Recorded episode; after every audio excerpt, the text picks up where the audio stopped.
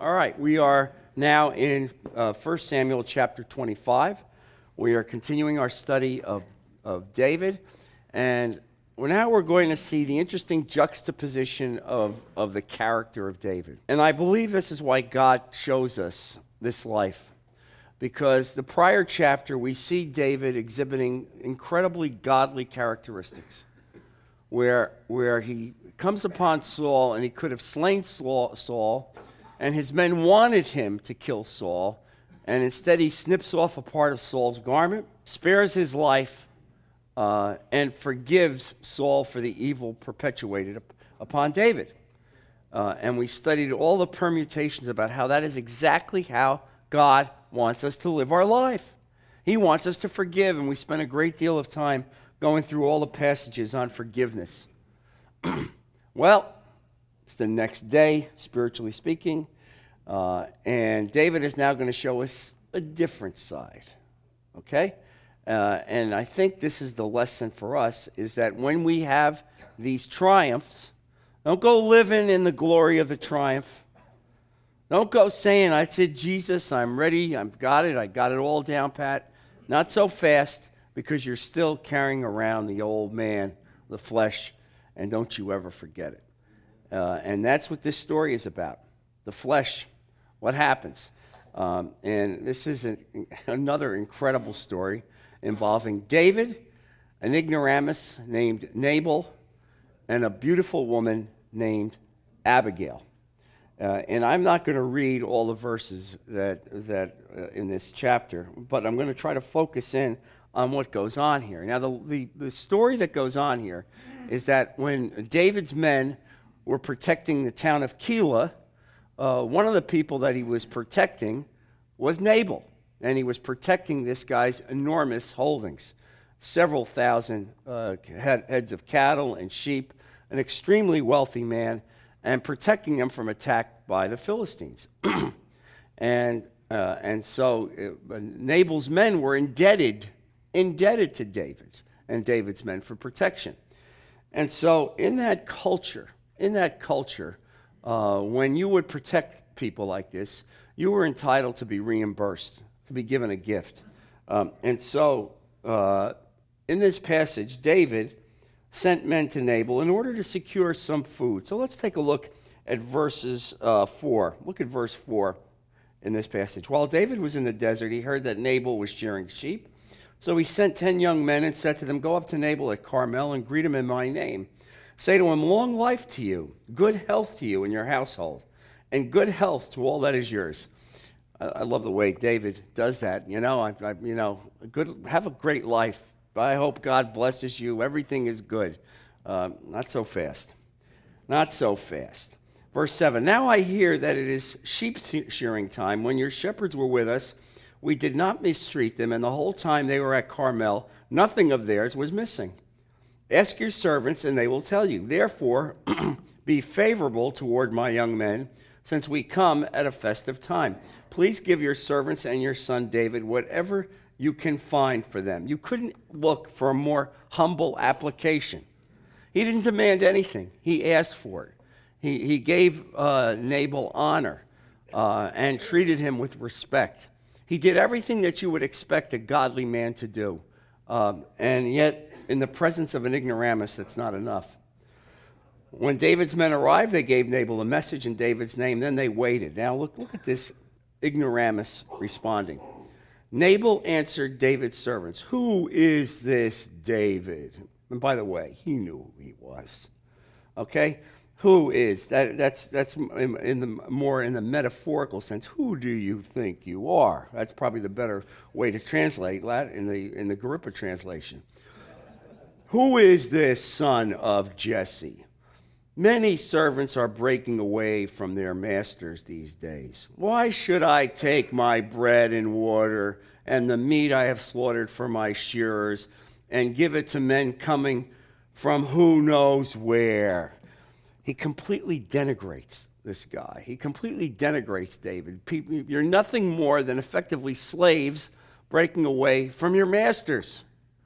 Why should I go out of my way for slaves breaking away from your masters? it's ridiculous. Um, and so he maligns him. he slanders him, uh, and he offers him nothing. Nothing. After he had been treated with grace, respect, and protection. And I'm going to speak about this later because Nabal is a picture of the lost world. David's men turned around and went back. When they arrived, they reported every word. David said to his men, Put on your swords. So they put on their swords, and David put on his. About 400 men went up with David, while 200 stayed with the supplies.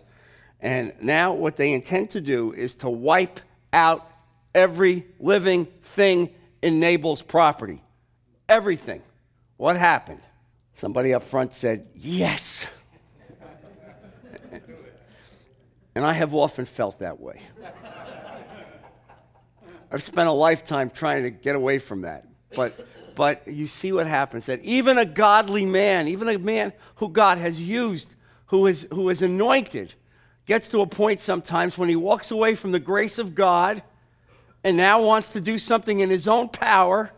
And now you're going to see a disaster possibly occur, a disaster occurring. Uh, and so you, you see this, and it's horrendous. And so now they put on their swords and they're going down to set the record straight. Verse 14 One of the servants told Nabal's wife Abigail, David sent messengers from the desert to give our master his greetings, but he hurled insults at them. Yet these men were very good to us. They did not mistreat us, and the whole time we were out in the fields near them, nothing was missing. Night and day, they were a wall around us all the time we were herding our sheep. Can you imagine how, how good David's men were to these other people, protecting them, protecting them, the hand of God protecting them? And here you see the servants recognizing the gift of God. And now they're, t- they're speaking to David. Now think it over and see what you can do because disaster is hanging over our master and his whole household. He is such a wicked man that no one can talk to him. Now you see there, God intervenes. He lets a servant speak to the wife, and the wife is a godly woman. She, she is really the epitome of the kind of woman uh, we would want to marry, we would want our daughters to be like. This woman, Abigail, is extraordinary. Uh, and how she acts in this passage is extraordinary, and you're going to see it uh, as we're going to study this. And so uh, Nabal responds negatively in a way that expressed his harsh and evil character. He implied that David and his men were slaves, that they had broken away from their masters. Um, he insulted them with their response. He had no respect for them. And now, when Abigail learns, Abigail learns that David was coming with his entourage to destroy the entire household, she responds quickly, quickly. Um, and, and I love this because obviously what she does is she doesn't speak to her husband. She just does it because she knows it's the will of God. Uh, and, and when you see a godly woman like this, you recognize that, that God has put discernment in their hearts. And so she recognized that she had to do this quickly. And so look at how she responds. Abigail lost no time, verse 18. She took 200 loaves of bread, two skins of wine, five dressed sheep, five seahs of roasted grain, a 100 cakes of raisins, 200 cakes of pressed figs and loaded them on donkeys. Then she told her servants, Go on ahead, I'll follow. But she did not tell her husband, Nabal. Why? Because she knew he was an ignoramus. You understand? She knew he was outside of the will of God. And even though she was a godly woman, all right, she was a godly woman, unequally yoked, folks. You understand that phrase? Unequally yoked. All right? This is what happens when godly people wind up uh, getting into relationships with ungodly people. All right? And the Bible is full of it. The Bible is full of these things. You see what happens. There is no more important thing in your life uh, than to make sure you impress this story on your children and your grandchildren. If you want to have a happy life, you're a Christian, you need to marry someone who has a similar perspective towards God. I didn't say the same denomination.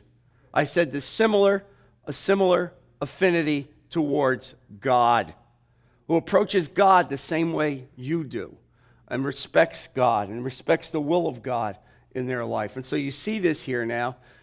she effectively becomes uh, the priest of the home because he's abdicated that position. And so as she came riding her donkey into a mountain ravine, there were David and his men descending towards her, and she met them. David had just said, It's been, it's been useless, all my watching over this fellow's property in the desert, so that nothing was lost. He, he has paid me back evil for good. May God deal with David, be it ever so severely, if by morning I leave alive one male of all who belong to him. Wow. That's a pretty serious thing, David just said. In other words, if I don't kill every single male in this house by tomorrow morning, I hope God deals severely with me. David, brother, you're losing your mind. All right? I mean, this is not the kind of thing you want to affirm before God. All right? This is not a promise that God wants to hear.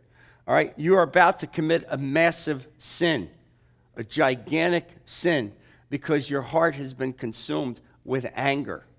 All right? Uh, and this is a big story for us because I think that a lot of us fall into this trap over the issue of, of anger. Uh, and, and even though we may have walked away a prior day with success and being, being in the light of God's wisdom, you see how quickly, how quickly uh, it, it goes bad. And so the truth of our spiritual life is that when you have a victory over a great t- a temptation, you are vulnerable to a smaller one. That's what happens.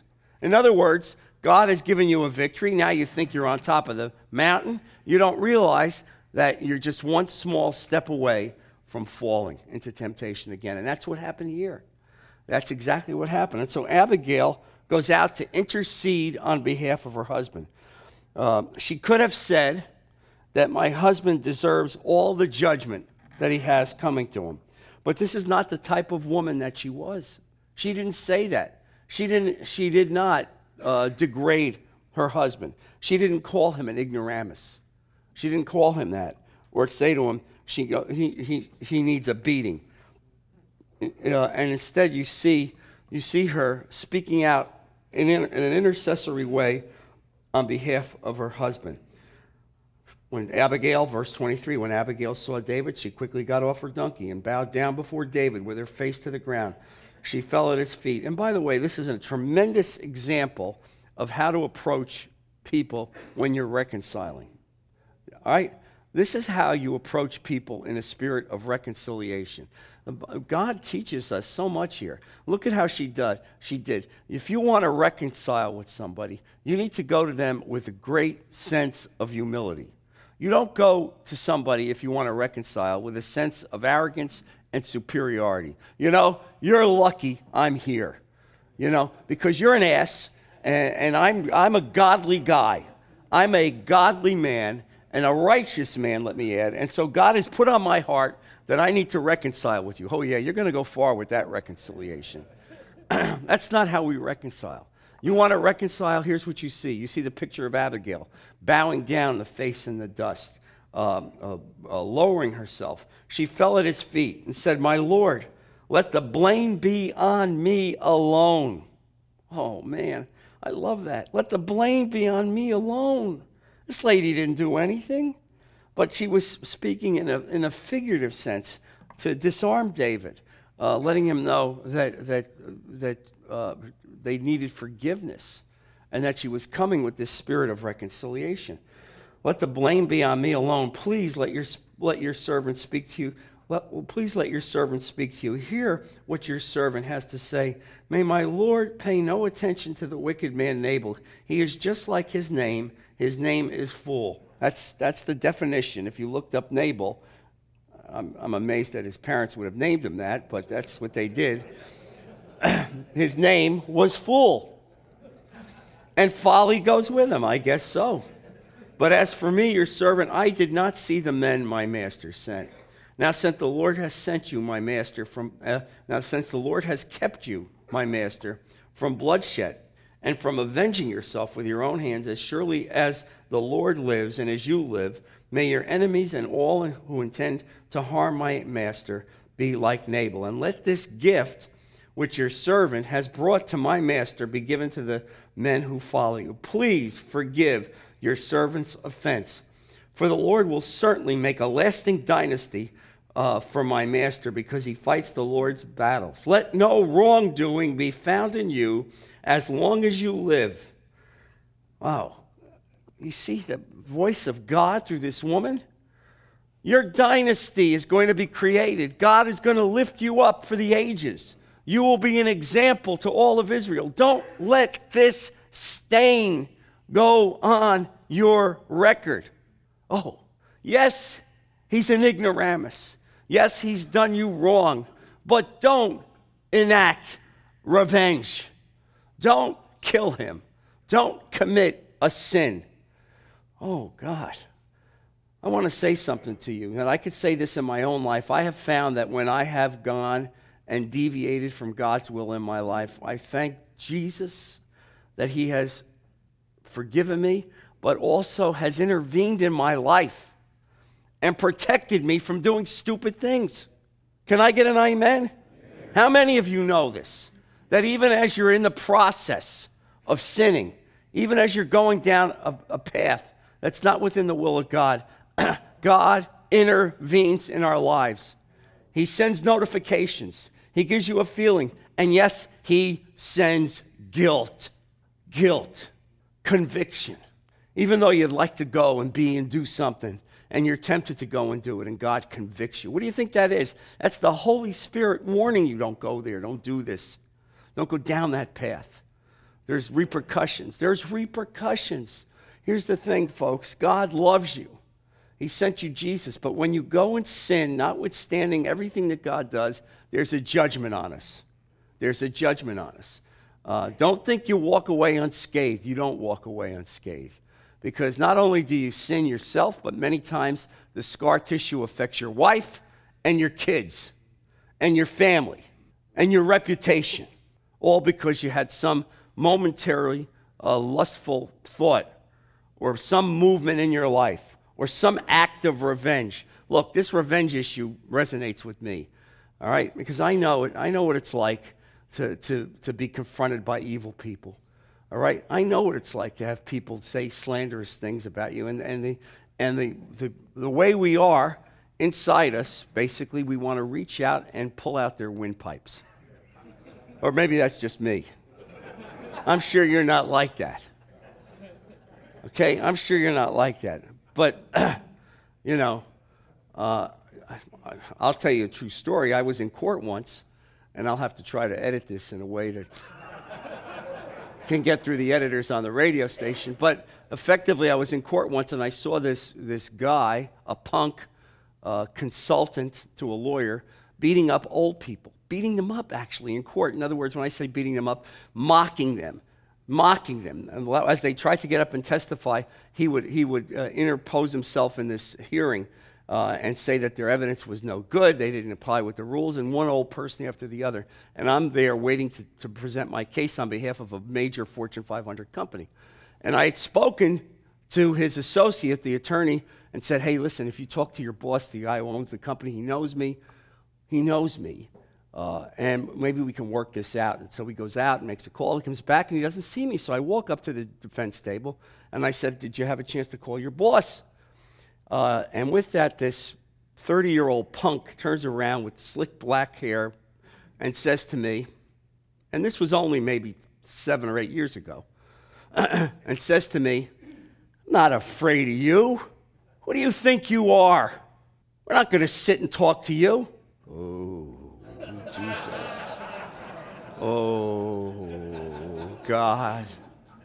Oh, Lord. Mercy, Father. Mercy, Father.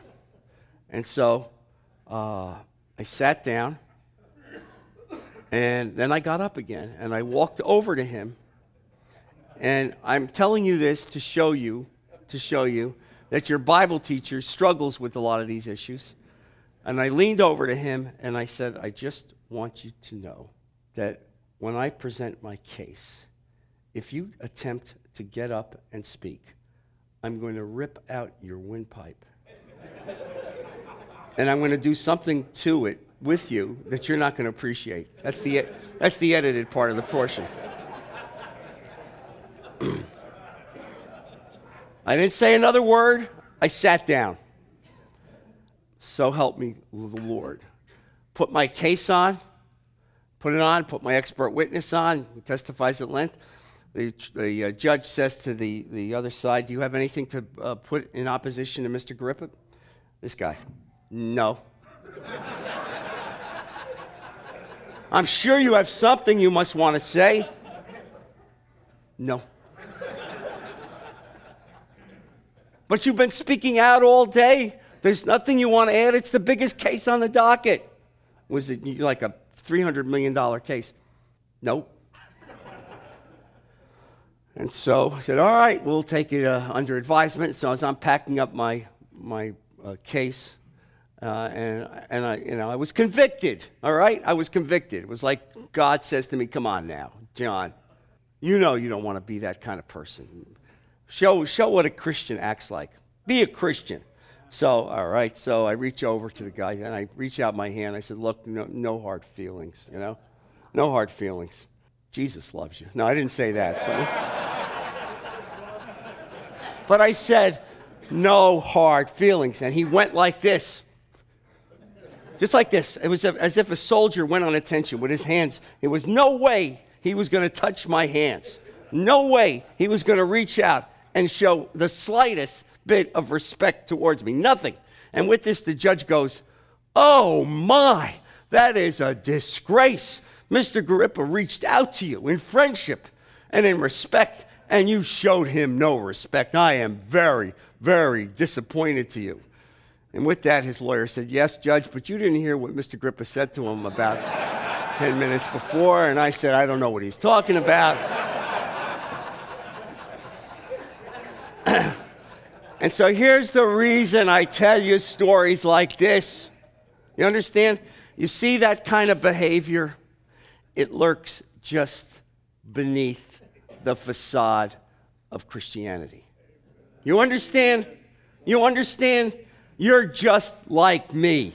Maybe the difference is that in my case, often I act on these impulses, okay? Some, some most guys maybe think about it and, and, and, don't do it, but I, you know, when I, was, when I saw the injustice of what was taking place in that courtroom, my blood boiled. I couldn't stand it. I couldn't stand it. Uh, and so here's the thing. So you may think, you may think, oh, yes, God, I'm so, God, I'm, I'm so close to you now. I would never be subject to these temptations. I would never do these kind of things. Let me assure you, friends, don't go down that path. Don't go down that path. I want you to read 1 Corinthians chapter 10. 1 Corinthians chapter 10, verse 12. Verse 11 These things happened to them as examples and were written down as warnings for us, on whom the fulfillment of the ages has come. So, and underline this, if you think you are standing firm, be careful that you don't fall. No temptation has seized you except what is common to man. And God is faithful. He will not let you be tempted beyond what you can bear. But when you are tempted, he will provide a way out so that you can stand up under it. Boy, what an example that is of how God protects us. Don't think you cannot fall. Don't think you're going to six Bible studies a week. You're going to two church services. You're going out midweek. You're down at the jail. All right? All right? You're at St. Matthew's house. There's not a minute in your life that's not in some way being involved in propagating the gospel of Jesus. Well, maybe there's a minute or two. And you know what? It's that minute or two that suddenly brings some temptation into your field of screen, your radar. And all of a sudden, all the things that you thought about, all of a sudden, bing, temptation comes and you find yourself starting to fall. This is because we walk in the flesh.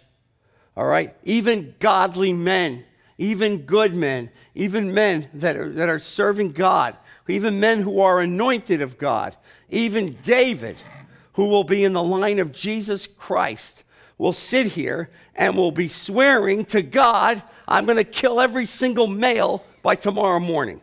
Oh, wow. And so uh, I, I, this is an important thing for you to understand how God is protecting you. And he wants you to be aware of that. And so here, this woman now is interceding on behalf of God, really, to David. It's not about her husband, it's because God doesn't want David to stain himself. He doesn't want his legacy to be ruined. He doesn't want him to murder hundreds of people because this guy didn't show him respect. And so I ask God to, to intervene in, in your life. There are people here in this room right now who need to hear this message. I don't know your situation, I don't know what it's about, but there's, some, there's somebody here in this room, I'm sure of it, who, who is in some way right now impacted by evil that finds themselves in a position where it's very easy, easy to enact evil back. Don't do it. Don't do it. Don't go down that road. Don't let Satan have that victory. Don't let, don't let that come into your life. Uh, because God is speaking, He's speaking to us today about how important this is. And, and so uh, when she spoke like this, uh, and you see her godly appeal to, to David, telling him that he's going he's gonna be king. God has got great things for him. He's going to have a wonderful legacy. Um, and, and so uh, he is both uh, corrected uh, and encouraged by her words. Her humble tone, without any accusation or sarcasm, uh, made her appeal effective. Um, and she began with the confession of sin. The blame is on me. Uh, and she didn't excuse her husband's act. She didn't. She didn't make excuses for him. She went directly to David. She bowed in humility and she averted disaster. Uh, and reminding David of his standing before God His standing before God. Don't look at this nincompoop. Don't let your godly standing go down the drain because of this moron. Look at the greater uh, thing of life. God has called you forever to be part of his kingdom. He's called us to spread the gospel of Jesus Christ. How are you going to spread the gospel of Jesus Christ when there's carnage at your feet? when you've, when you've killed 100 people, when you've murdered innocent people, even though you were offended. Even though you were offended. You see this, that God, God speaks volumes here, how, how, how important this is um, to us to, to explain this and understand this. And so, what is the example here? Well, if he had committed that murder, that is a judgment by God. You kill an innocent person, there's a judgment of God. Does that mean you're not going to go to heaven? You'll still go to heaven, but there are judgments in this world. There's suffering in this world. Things will happen in this world. God doesn't let that kind of thing go untouched. We know that. We know that. So we need to be aware of that. Um, and so uh, you, you, see this prophetic element here, uh, understanding how, uh, how Abigail was used. And look now at verse 32. Let's go back and look at 1 Samuel 25, verse 32. David said to Abigail, Praise be to the Lord, the God of Israel, who has sent you today to meet me. Now, you see, that's what you love about David his teachable spirit. He knew that God had sent Abigail.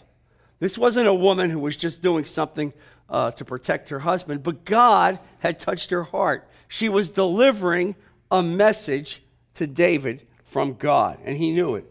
May you be blessed for your good judgment, underline that, and for keeping me from bloodshed this day and from avenging myself with my own hands. Otherwise, as surely as the Lord, the God of Israel, lives, who has kept me from harming you, if you had not come quickly to meet you, not one male belonging to Nabal would have left, been left alive by daybreak. He repeats it. Obviously, this, he meant it. Then David accepted from her hand what she had brought him and said, Go home in peace. I have heard your words and granted your, your request. What an example. What an example of a godly woman who intervenes on behalf of her family, who delivers the word of God, who does it in humility, who doesn't, doesn't lift, look to lift herself up, but instead honors the word of God and delivers this message to David, the future king of Israel, in the line of Jesus Christ, preventing him from this terrible, terrible sin that would have been an awful stain on his character and on the kingdom of God. Uh, and so he, he recognizes it. And the thing about David, and this is the example, of, uh, the other example about David, David had a teachable spirit. So when David was instructed, when David's spirit was touched, he stopped. He didn't continue. He didn't say to her, You're only a woman. I don't want to hear this from you. You don't know what your husband did. He deserves a bad beating, and I'm going to give it to him today. This has been coming to him for a long time. Look, you know all the things we would have said. You understand? and instead, David says, You're right. God used you to speak to me. And I'm, and I'm going to honor God. I will not do this. I will not go out um, and, and, and, and dishonor God. And so Abigail alters the course of history simply by being obedient to the Lord. The course of history is altered by this woman who, who gives honor to God, who uses her judgment and discernment that God gave her, the wisdom. And now Nabal, Nabal, on the other hand, gives us an example of the lost world. All right? If you had any idea uh, about how moronic and lost this guy is, you read the verses that follow here. When uh, Abigail returned home, Nabal was in the process of holding a feast. How's that for being oblivious to the fact that judgment is about to be put on your head? That's the world. Let's have a party. Let's go out, drink, and be merry. Let's have a good time. But the Lord's going to come for you tonight. Oh, I'm not worried about that. I'm not worried about that. Let's just party it up oblivious to what had happened, oblivious to the fact that David was coming to annihilate him, and oblivious to the fact that his wife had gone out there and saved his life. He's having a party. And that's what the lost world is doing. They're living it up. They're having a party, not realizing that a day of judgment is coming. And we want to we want to be like the Abigails. We want to be able to go out and intervene on behalf of a lost world uh, and warn them and warn them. And you see what happens here his very life is in danger. He, he had no idea. And so, what goes on here is a fascinating passage. Um, look at uh, uh, verse 36. When Abigail went to Nabal, he was in the house holding a banquet like that of a king. He was in high spirits and very drunk. So she told him nothing until daybreak. By the way, what a great wife this is. Can you imagine? How many wives would come home seeing her husband plastered, having a feast, knowing that he had just jeopardized the entire operation? And most women would have, would have taken out a, a, a stick or a bat and started screaming at him. Not this woman.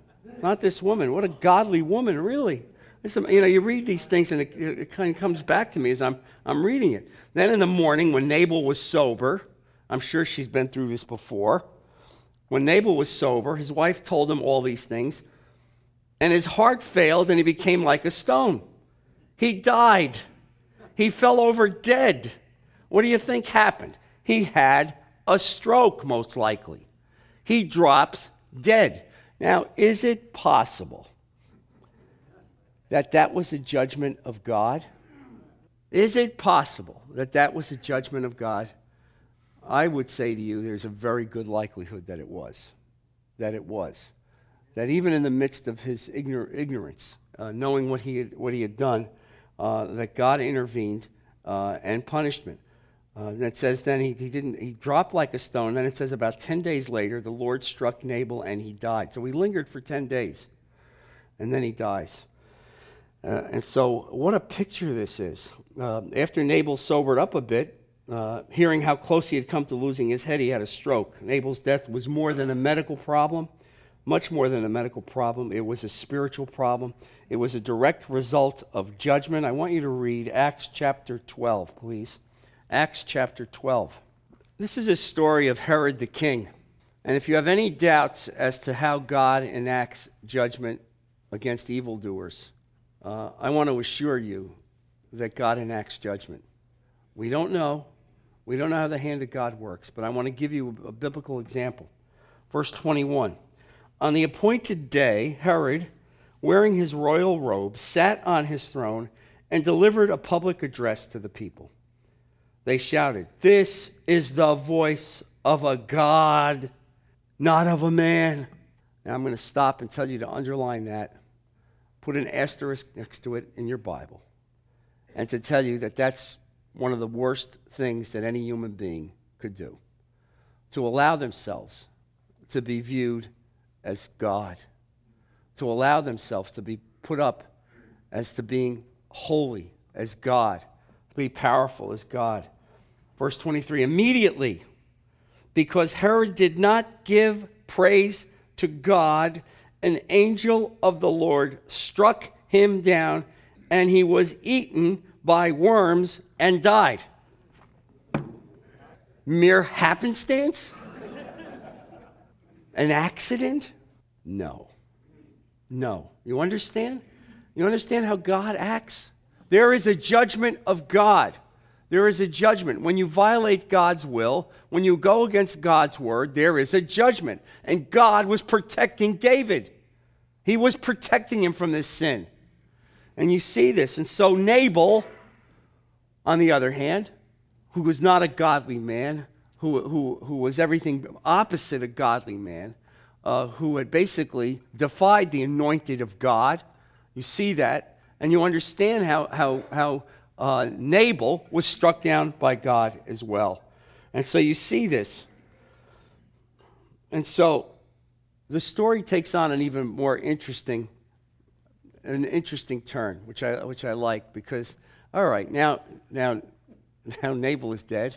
I don't know. What's gone on maybe? What, two weeks, I think, in the story? About two weeks has gone by.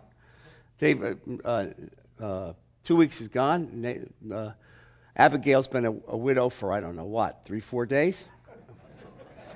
we, wait, we, we wait a respectable amount of time. Okay, maybe five days. We made a, a uh, and so let's take a look at verse 39. Because again, this shows you the other side of David. You're saying, I love this stuff, but what God is showing us. Here it is. Okay, he's teachable. Oh, but he's, he's bad. He did a bad thing. But oh, but he listened to me and he's repented. Oh, okay. But now Nabal's dead. The widow is available for five days. And so what happens next? What happens next? Verse 39. When David heard that Nabal was dead, he said, Praise be to the Lord who has upheld my cause against Nabal for treating me with contempt. He has kept his servant from doing wrong and has brought Nabal's wrongdoing down on his own head. Then David sent word to Abigail, asking her to become his wife. What? That's right. He asked her to become his wife. Now, this was, frankly, the Achilles heel of David. And I know some of you have a similar Achilles heel. David had a problem uh, with sexual lust. He did. All right? He had a problem with sexual lust. Well, you're saying to me, well, what, wasn't he married at this time? Well, he was married to, to uh, Michal, that's Saul's daughter, but Saul, in his uh, imminent goodness, decided that when, once David was fleeing, he gave Michael away to another man, even though they were married. I don't know how that happens, but I guess if you're the king, you can do whatever you want. So she was already married then to a second guy. And so now David begins to get involved in multiple marriages. Uh, he he uh, marries Abigail, and then he will shortly thereafter, or about the same time, marry another woman. And, and the, other, the marriage of the other woman does not turn out well. In fact, the son of that other marriage will wind up raping one of the daughters in David's house. It's an awful story. Honestly, it's an awful story. And, and what I'm saying to you is that God had made it pretty clear in the Bible that man should have one wife. Uh, in fact, turn to Deuteronomy 17. Right? You know, I mean, really, do I have to preach stuff like this? But I feel like God wants me to say it. Deuteronomy 17 verse 14. They're talking about how to live when you go into the promised land. When you enter the land your Lord your God is giving you and have taken possession of it and settled in it, and you say, Let us set a king over us like the nations around us, be sure to appoint over you the king the Lord your God chooses. He must be from among your own brothers. Do not place a foreigner over you, one who is not a brother Israelite. The king, one who is not a brother Israelite. The king, moreover, must not acquire great numbers of horses for himself or make the people return to Egypt to get more of them, for the Lord has told you, you are not to go back that way again. He must not take many wives, or his heart will be led astray. All right? that was the warning. And you know that David had that problem, and his son Solomon really pushed it over the edge. He pushed it over the edge. And that was effectively what did them in. What did them in. And we know that, that uh, David's great sin with Bathsheba came as a result of sexual lust. All right? Sexual lust. And so I would say to you, uh, you know, as we've studied this passage, as we study this passage and you see God speaking uh, to David uh, and protecting David, God is telling you, all of us, me first, and all of us, to be wary of our proclivities. Our proclivities. Some of us, it's anger. Some of us, it's power. Some of us, it's lust. Some of us, it's lust for power or prestige. For some of us, it's sexual lust. And I know that some of you are saying, oh, come on, John, look at the average age of the guy in this room. I don't care. All right? Because until we put dirt on some of you, you're still very capable of getting into trouble. All right? In any number of reasons. And I know if I, if I took a vote here, a silent, confidential vote, I'd get some accurate answers. All right? And so God is warning us and doing this. Uh, and, and so protecting us in every way. Uh, and so I want you to understand how the wisdom that God gave Abigail was godly wisdom and the kind of wisdom we need to seek. Turn to James chapter 3, verse 13. Who is wise and understanding among you? Let him show it by his good life, by deeds done in the humility that comes from wisdom. But if you harbor bitter envy and selfish ambition in your hearts, do not boast about it or deny the truth. Such wisdom does not come down from heaven, but is earthly unspiritual of the devil. For where you have envy and selfish ambition, there you will find disorder and every evil practice. But the wisdom that comes from heaven is first of all pure, then peace loving, considerate, submissive, full of mercy and good fruit, impartial and sincere, peacemakers who sow in peace raise a harvest of righteousness. Boy, what a great verse that is. This is the epitome of Abigail. This is what she had, and this is a gift of God. That verse there, 17, tells you what, what wisdom from God is like. Wisdom that comes from heaven is, first of all, pure. It's pure, it's not self serving, it's pure. Then it's peace loving. God's given you wisdom. That wisdom should lead to peace, not to division not to strife. And then, and then it's considerate. It's considerate. Um, and it's submissive. Underline the word submissive. Submissive.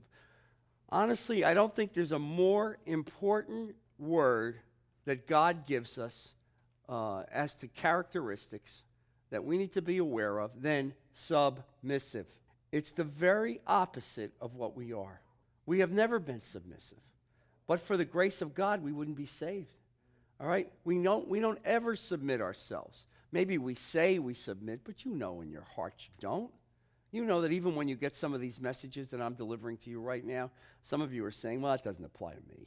That's not for me. I don't need to take that. He's good on some things, he's bad on other things. Not rec- I mean, I know it. I know. I, listen, how do I know it? Because I sat in your chair. I've listened to sermons where I've said the same thing. You know? And, and, and you understand that's a lack of submission. That's a lack of submission.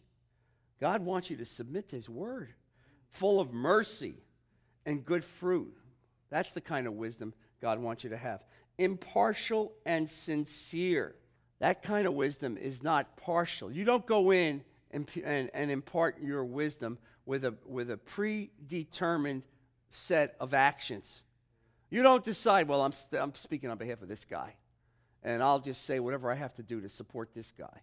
Uh, no, no. God doesn't do that. God wants fairness, impartiality, uh, and, and peace loving nature and submission in our life. And when we do that, and you'll see the results of, of in that, of that situation. And you see that here. That's what this story is about. So, this woman, used by God, raised up by God to intervene and intercede on behalf of an evil man but more importantly, for David. She was interceding not for her husband, but for David, to keep David from sinning. And so, uh, my prayer today is that, that, that we consider that role that God has given us the intercessory role, to, to have a heart for those who are being called by God and used by God, and to be able to help them, raise them up, affirm them, protect them, ask God to deliver them. And, and for us, not to fall into temptation, not to think that because I've been strong yesterday, I walked away from temptation, that it will not happen to me again. Let's close in prayer and continue next week. Lord, we thank you so much, Father, for this lesson of David again, how you, how you demonstrate your love for us, how we see in his life all the characteristics that we have, Lord. How you took a man who had warts and yet you raised him up to be king and put him in the lineage of Jesus. Lord, I ask you that this lesson resonates with us this week, that we continue to reflect on it and draw sustenance from it, that we aspire to live the kind of life that Abigail did, to be able to intercede even when it seems like there is no hope, to be able to have humility uh, as we seek reconciliation. Lord, be with our men, protect them this week, and bring them back safely next week to continue the study of your word. We put all of this in Jesus' precious name. Amen. God bless you.